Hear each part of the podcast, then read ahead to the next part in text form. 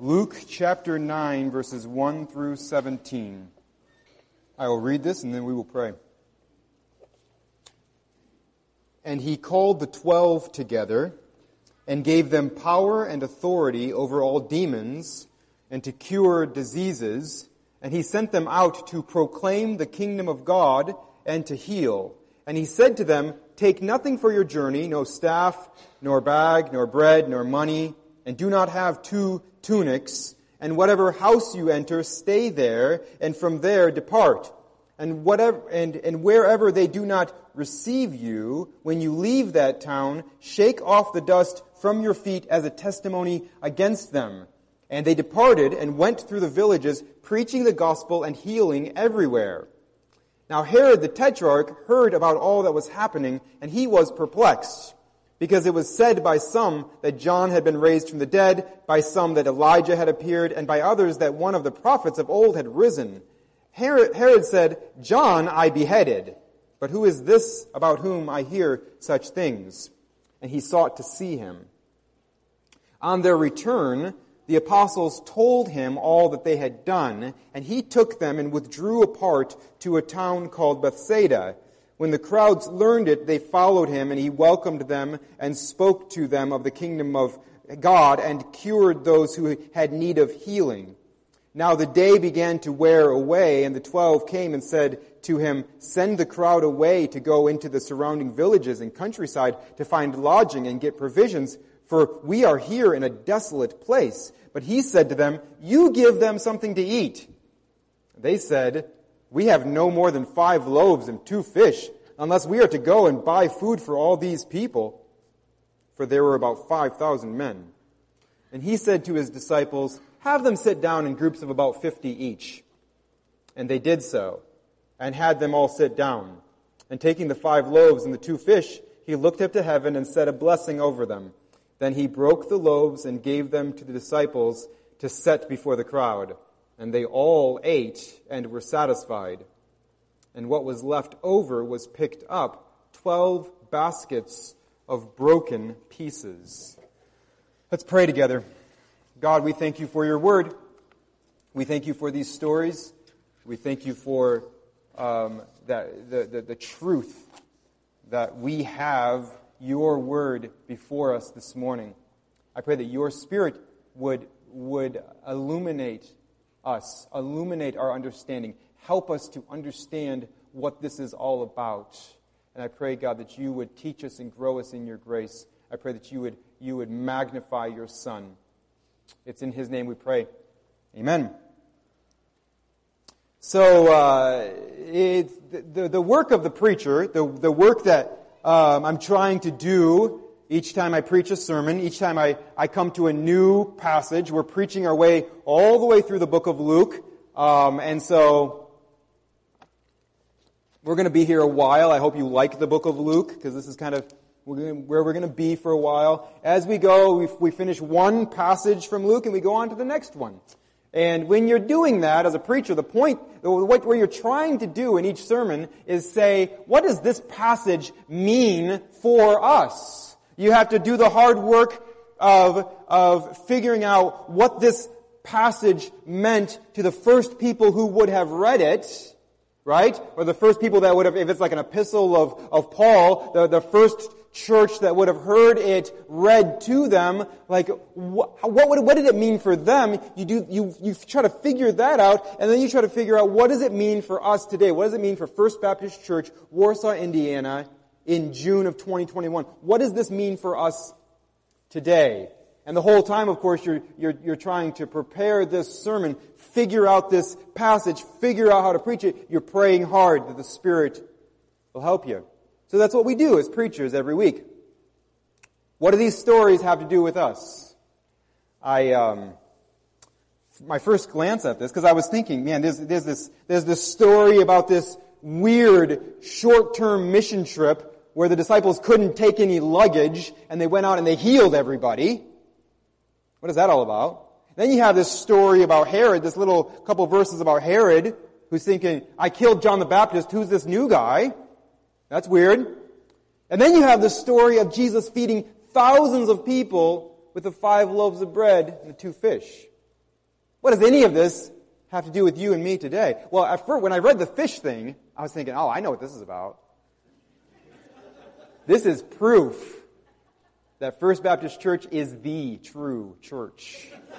We are doing church the way Jesus wants us to. Because, I mean, what we're looking at here is essentially a fish fry, right?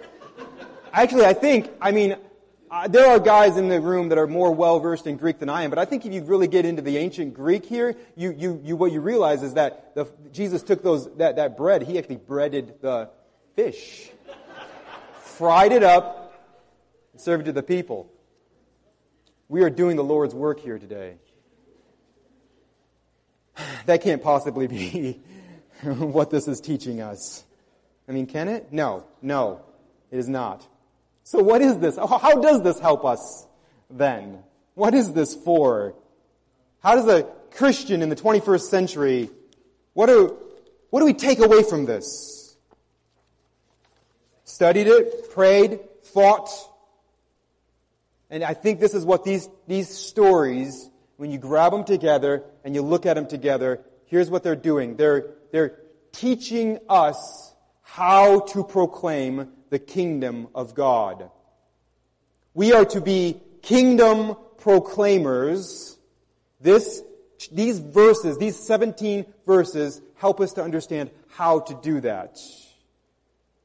Verses 1 and 2, he called the twelve together and gave them power and authority over all demons and to cure diseases, and he sent them out to proclaim the kingdom of God and to heal. He sent his, his twelve apostles out to proclaim the kingdom of God. It's what Jesus himself is going to do in the, in the third story, in the, in the feeding of the 5,000. He's going to do that same thing. It's what Jesus has been doing, and now he is, he is extending his reach, and he is, and he is, he is sending his 12 apostles out to proclaim the kingdom of God. Verse 6 says that they preached the gospel everywhere. Now, there are some huge differences between the way that they ministered and the way that we minister, where they were in the history of redemption and where we are in the history of redemption. There's, there's some differences there, but the, there are some principles here that are incredibly helpful for all of us living right now, Warsaw, Indiana, June 2021. So what does it mean to proclaim the kingdom of God? What does that mean? What were they doing? They were, they were proclaiming the authority of God. If, if I'm going to proclaim the kingdom of God to you, it's going to sound something like this. It's going to be me reminding you that you were created by God to worship Him, to obey Him, to love Him. You were created to submit to God's authority. You were, you were created to see God as your king and to submit to him as your king, to his kingdom. But then, Adam, the first man, sinned. And ever since Adam, mankind has been turning away from the authority of God, turning away from the kingdom of God, wanting to establish their own little kingdoms here and there and everywhere, wanting to be their own king. So, God has every right to punish us in hell for our rebellion, for our treason, for our sin. Here's the good news. Here's the gospel that the, that the apostles were, were preaching. The good news is that Jesus has come to save us from our sin. Let's turn away from our stupid and sinful way of thinking and let's trust Jesus as our Savior. Only He can save you. Trust in Him. That's the gospel. Jesus died to save you from your sin so that you can be forgiven. So you believe that gospel. You trust that Jesus, um, you trust in Jesus to save you. And then you follow God as your king. You love God as your king. You obey God as your king. You live as his loyal subject. That's what it means to proclaim the kingdom of God, to trust Jesus as your only hope for salvation, and then to submit to Him as your King. He will, He will give you the grace. He will change your heart. He will draw you into submitting to Him, obeying Him, living for Him. That's the message of the church today. It's the same as the, it's the same message uh, as the, as the apostles had 2,000 years ago. Now, our method is very different. We're not given the same kind of apostolic authority and, and healing ministry and, and all of that that the apostles were given, but we have the same exact message. We have the same exact call to proclaim that message. Trust in Jesus and then by His grace submit to Him as King. Join the kingdom of God. Submit to the kingship of God. That's the message then, and it's the message that we're to proclaim today. And you're thinking, perhaps you're thinking, I don't really want to do that. I don't want to do all that. I don't want to tell people that they need to stop being their own king, their own boss. They need to stop that and they need to submit to God. They need to line, align themselves with the Word of God.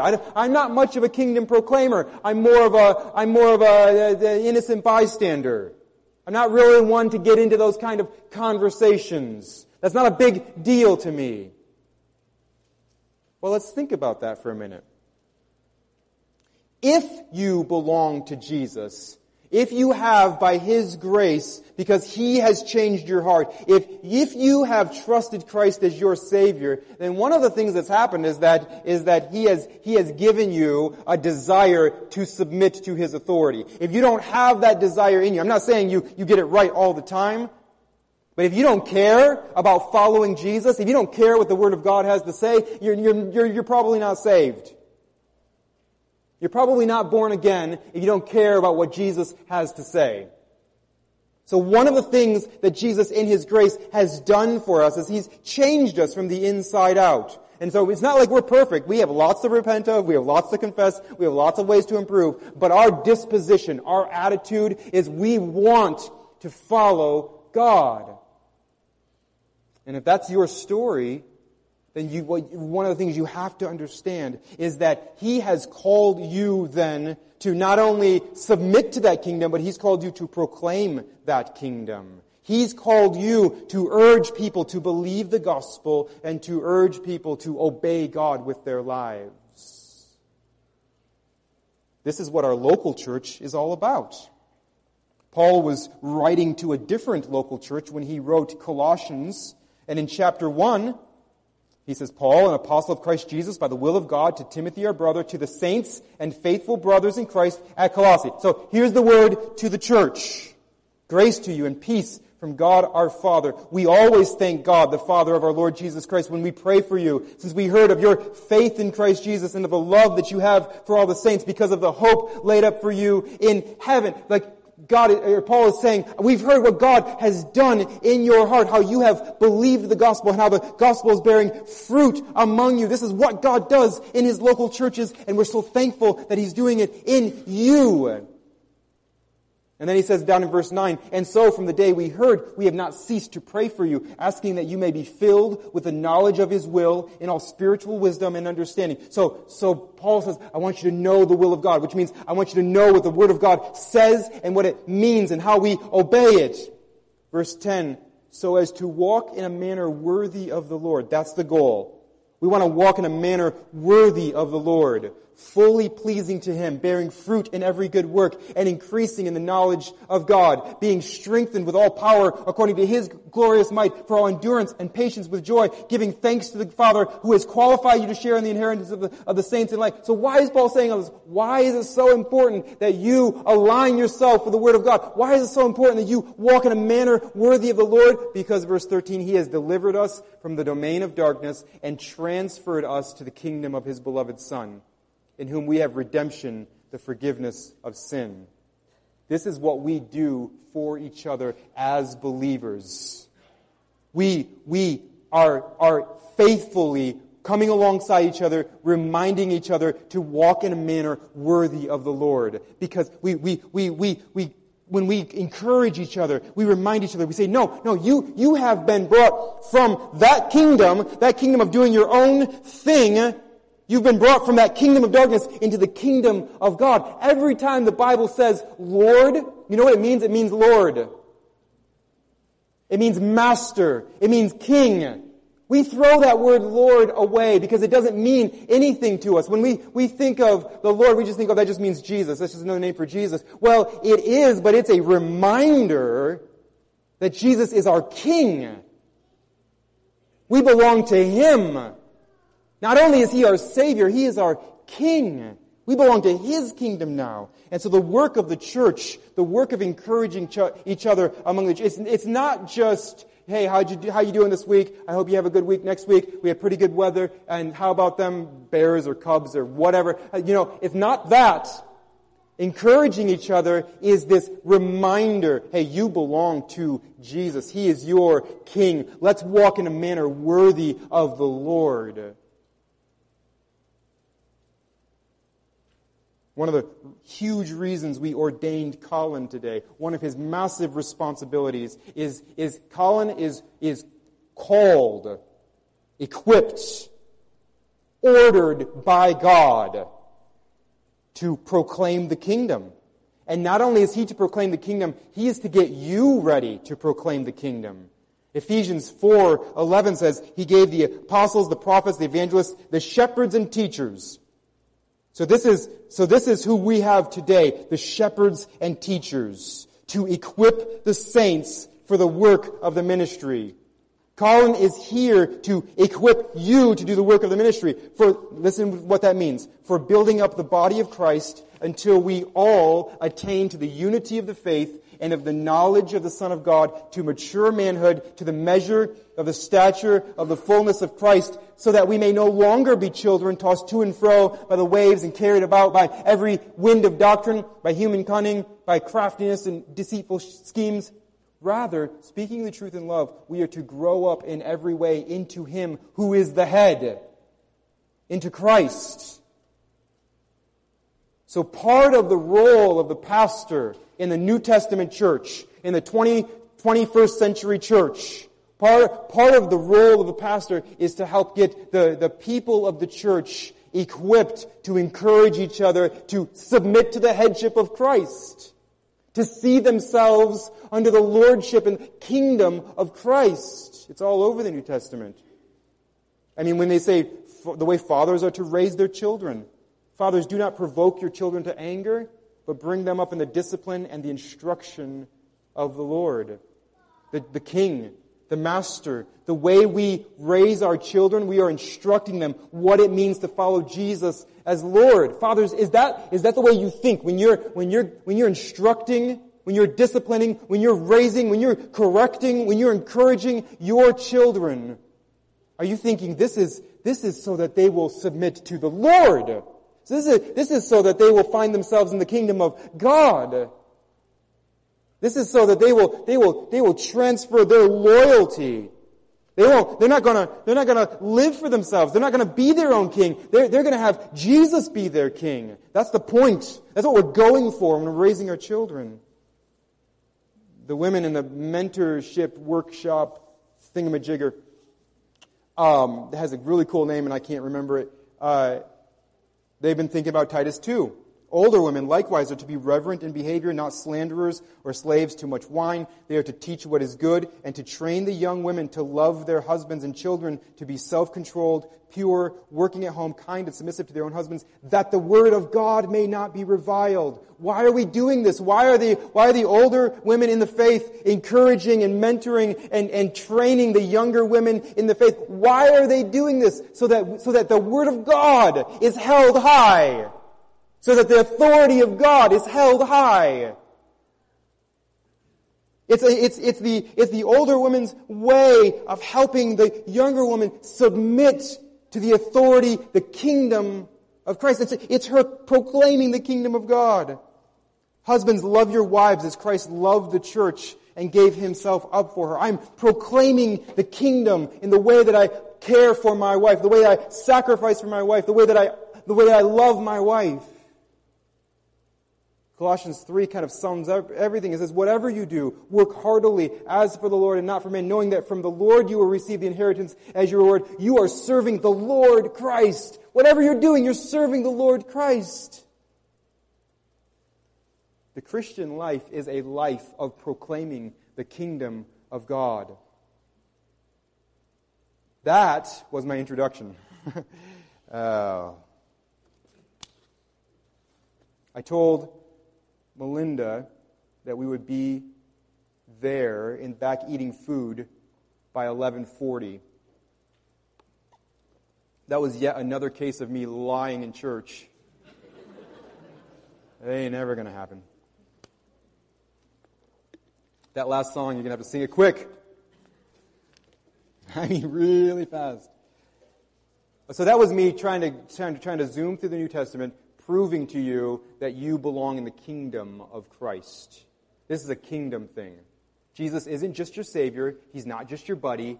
He is your Lord and your Master. You are to obey Him. And you are to encourage the people around you to obey Him. You to, to believe the gospel and to obey your Lord. This is a, this is a, a kingdom thing. So how do we do that? Now we get to the sermon. Four things to learn here. You guys think I'm joking. I'm not, this, I'm, we're just now getting started. I have plenty of water. I'm fine. All right.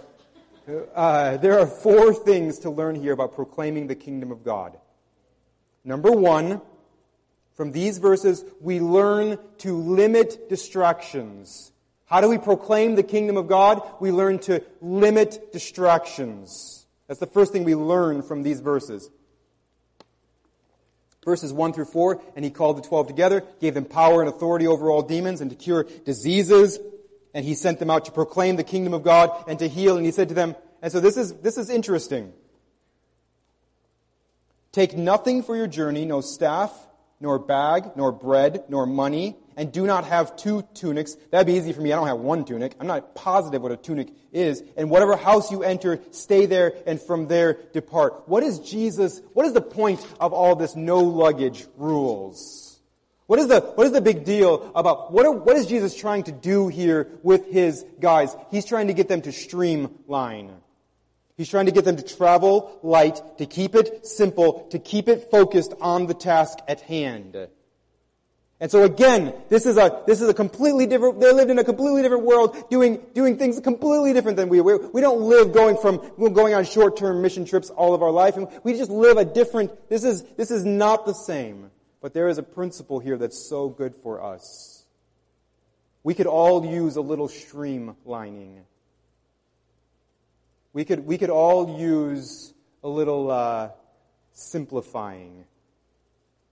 We have, we have things in our life that are just weighing us down. We have, we have too many distractions in our lives. If you have things in your life that is, that are just making it very difficult for you to make disciples, then get rid of those things. If your family is too busy for family devotions a few times a week, then you're too busy. If your personal time is, is cluttered up with so much Netflix and Facebook and cable news that you don't have time to learn the Word of God and encourage someone else with it, then you're, then you just have too much of that stuff. Get rid of it. Get rid of it. You need to dump some of this stuff. If you're too cluttered up, if your personal time, if your negotiable time is too cluttered up with, with, with streaming services and with social media and with news outlets and with blog posts, if you're too cluttered up to, to, to engage the Word of God and then to take some time and encourage someone else with what you've learned, then you need to dump some stuff. Some of us in here have disposable income and some don't. If you do have some, and, and you can use yours for vacation, but you can't support the work of the church. You can't show some hospitality. You can't buy your loved ones a book that will help them grow. Then you need to rethink your budget. If you're not prioritizing gathering with God's people, which is one of the ways Jesus commanded us to proclaim the kingdom until He comes. If you're not prioritizing that, then you need to rethink your priorities. Sometimes we need to streamline. We, we, that's number one. We learn to limit distractions. Number two, we learn to be clear about judgment. These verses help us to, to, to be clear about judgment. Verses 5 and 6, Jesus says to his guys, And wherever they do not receive you, when you leave that town, shake off the dust from your feet as a testimony against them. And they departed and went through the villages, preaching the gospel and healing everywhere. What, so that's again, we're not going to do, we're not going to do that. Like we're not, like we're in a conversation with someone and they don't want to hear what we have to say, so we just kind of shake the dust off. We're not, that's, we're not going to do that. But what is the principle here? The, the, the, the, the idea behind shaking the dust off your feet, that was like this public display um, that these people had had a chance. They had a chance, but they have rejected it. And they are in danger of judgment.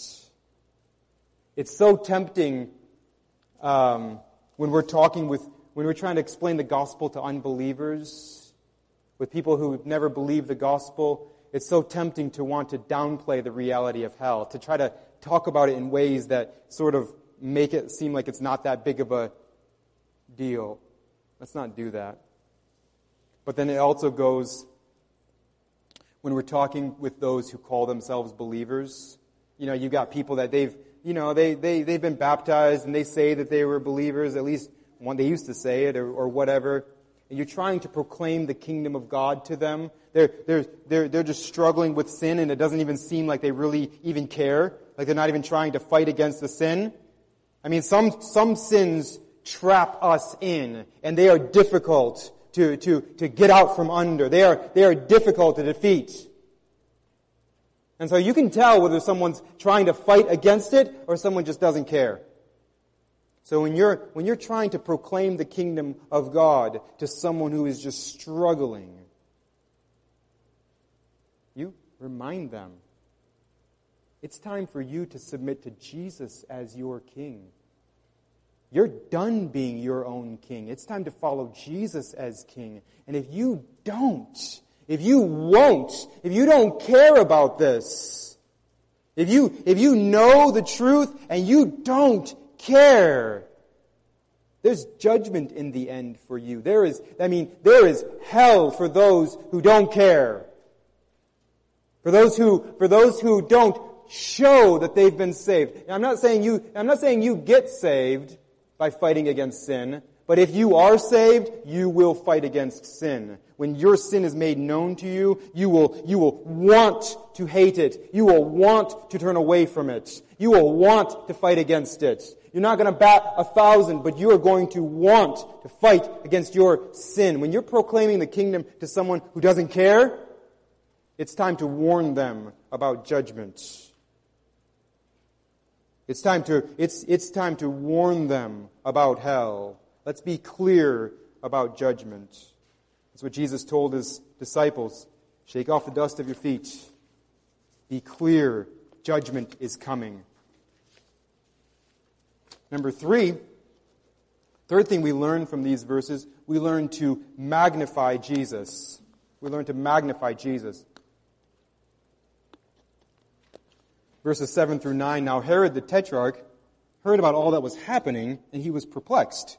Because it was said by some that John the Baptist had been raised, by some that Elijah had appeared, and by others that the prophets of old had risen. Herod said, Herod said, John I beheaded. Like I remember, I, that dude's dead. I know he's dead because, you know, I saw his head.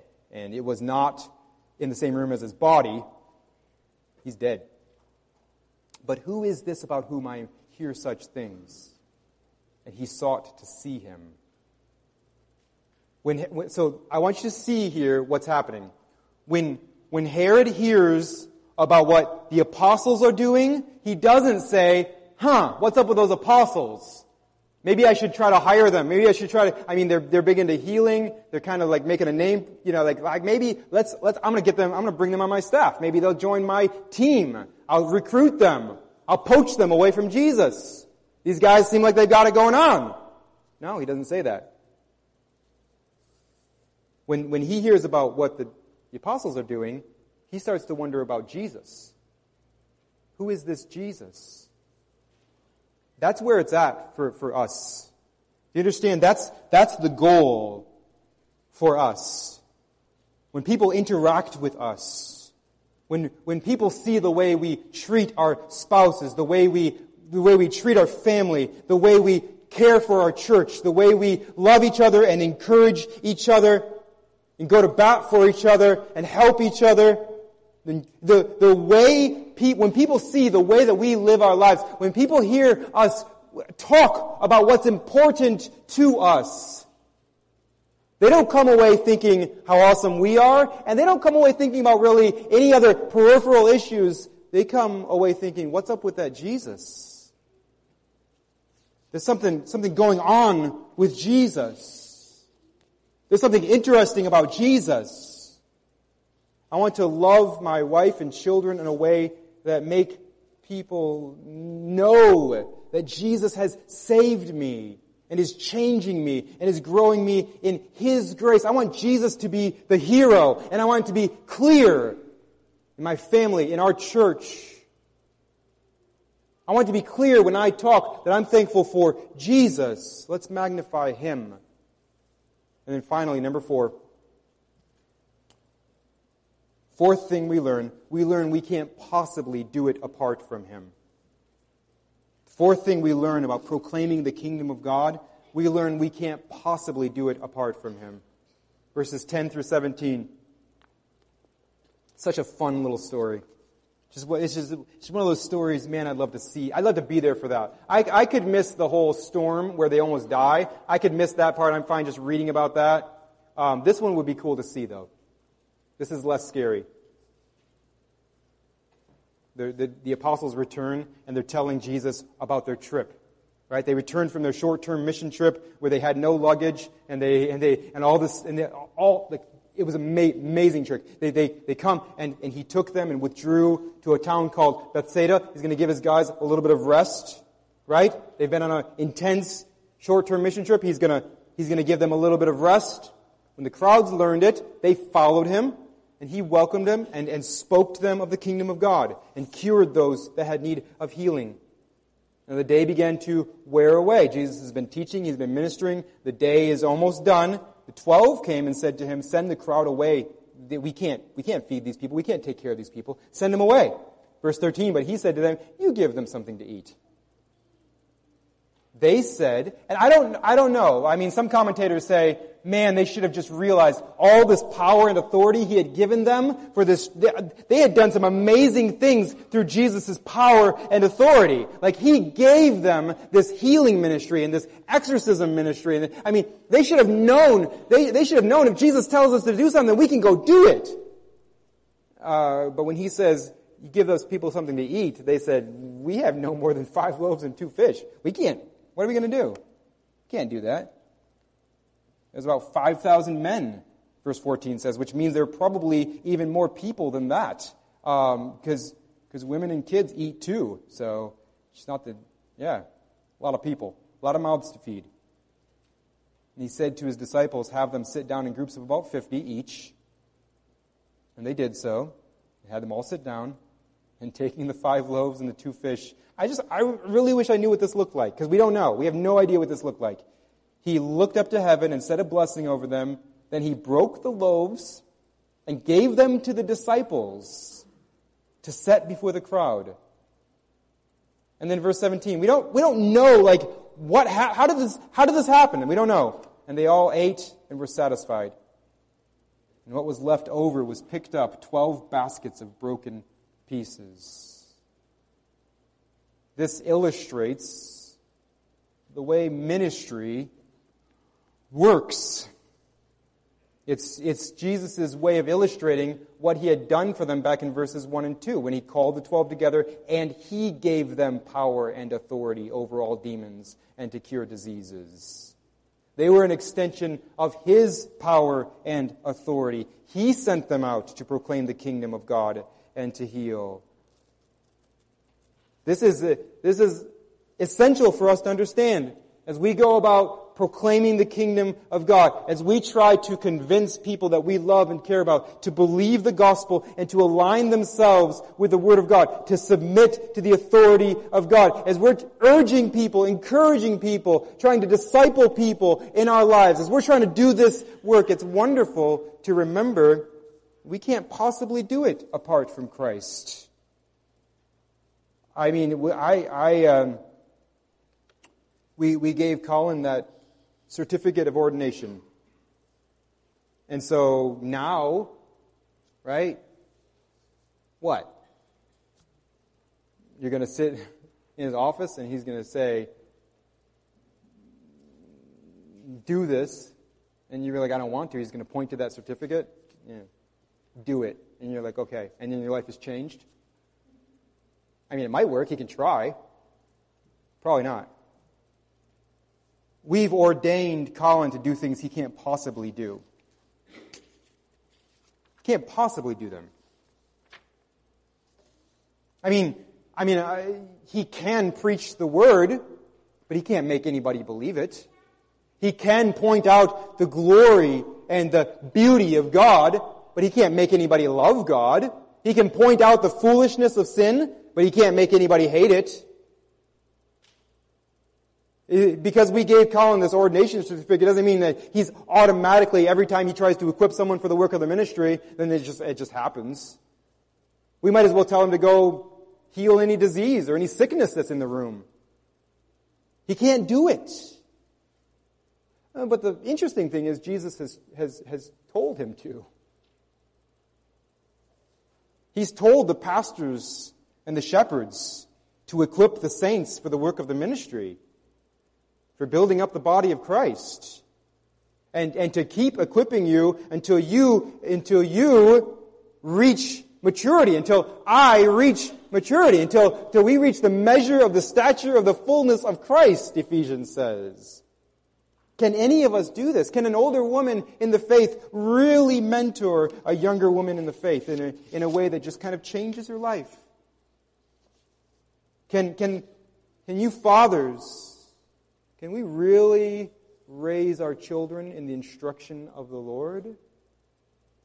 All of, all of that, I mean, can we really raise our children in such a way where they hunger for the, for the Word of God? where they cherish the glory of God, where they joyfully submit to the truth of God, where they gladly believe the gospel, where they fight against their sins. Can we do that? Can I possibly love my wife the way Christ loved the church? Yes. If, if I belong to Jesus,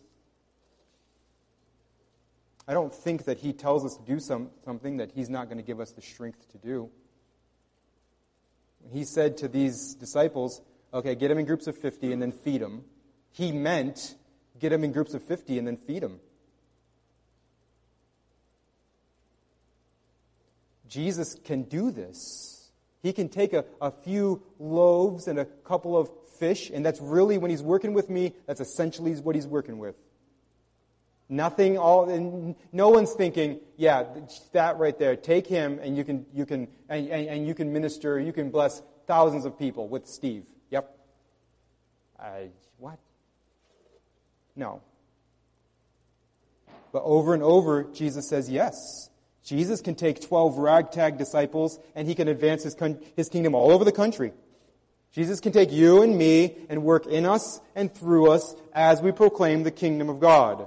Like, do you have a neighbor or coworker who, who needs to hear the gospel? They need to hear that Jesus has died to forgive them of all the times they've rejected the authority of God. All the times they decide to be their own king. They need Jesus to forgive them. He's died to forgive them for that. You, you, have a, you have someone who needs to hear that, needs to believe that. Do you have a, a friend or a family member who claims to be a Christian but is living in rebellion against God. They need to hear the gospel and the kingdom proclaimed to them. Do you have a friend or a family member who you're pretty sure they're saved, but they are struggling with fighting against temptation? Proclaim the gospel to them. Proclaim the kingdom of God to them urge them to believe that Jesus saves and that He gives grace to follow Him as King. Urge them to believe that. You say, that's, that's beyond, that's beyond me. That's, I can't do that. I'm, I would not be good at any of that. I, I wouldn't be good at any of that stuff. That's awful. I can't do that. I can't do that. Let somebody else do that. I think the New Testament is clear, and I could have had a longer introduction too, and I can talk more about this if you want me to sometime. I think the New Testament is clear. No, if Jesus has called you and brought you in, you, you are to be doing this. You are to be proclaiming the kingdom of God. You are to be urging people to, to believe the gospel and to submit to Jesus. Your, your family members, your friends, your children, your grandchildren, your spouse, you are to be doing this for the people in your church, for the people in your neighborhood, the, the opportunities you get, you go after it. And no, you can't, like, just, if you, it was just you all by yourself, no, you can't do it. But Jesus has told you to, much like he said to the disciples, you give them something to eat.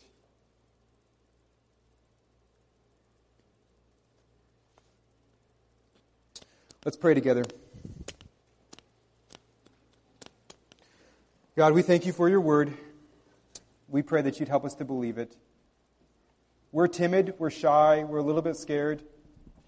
We are not sure about proclaiming the kingdom of God. We're not sure about urging the people in our lives, who most of them are pretty independent people, urging them to align themselves with the Word of God, to believe that Jesus is their only hope in life and death, and that they need to submit to His authority. I pray that you'd give us the, the, the courage to do that, God. Help us to, if we need to streamline, if we need to simplify our lives, help us to do that. I pray, I pray God, that you would, you would help us to take it seriously. And I, and I pray, God, that you would help us to remember that no, in our own strength, we, we can't. We can't. But if you have called us to do it, you will, by your grace, through your Spirit, equip us to do it. You will bring forth fruit. We can trust you for that. Help us. It's in Christ's name we pray. Amen.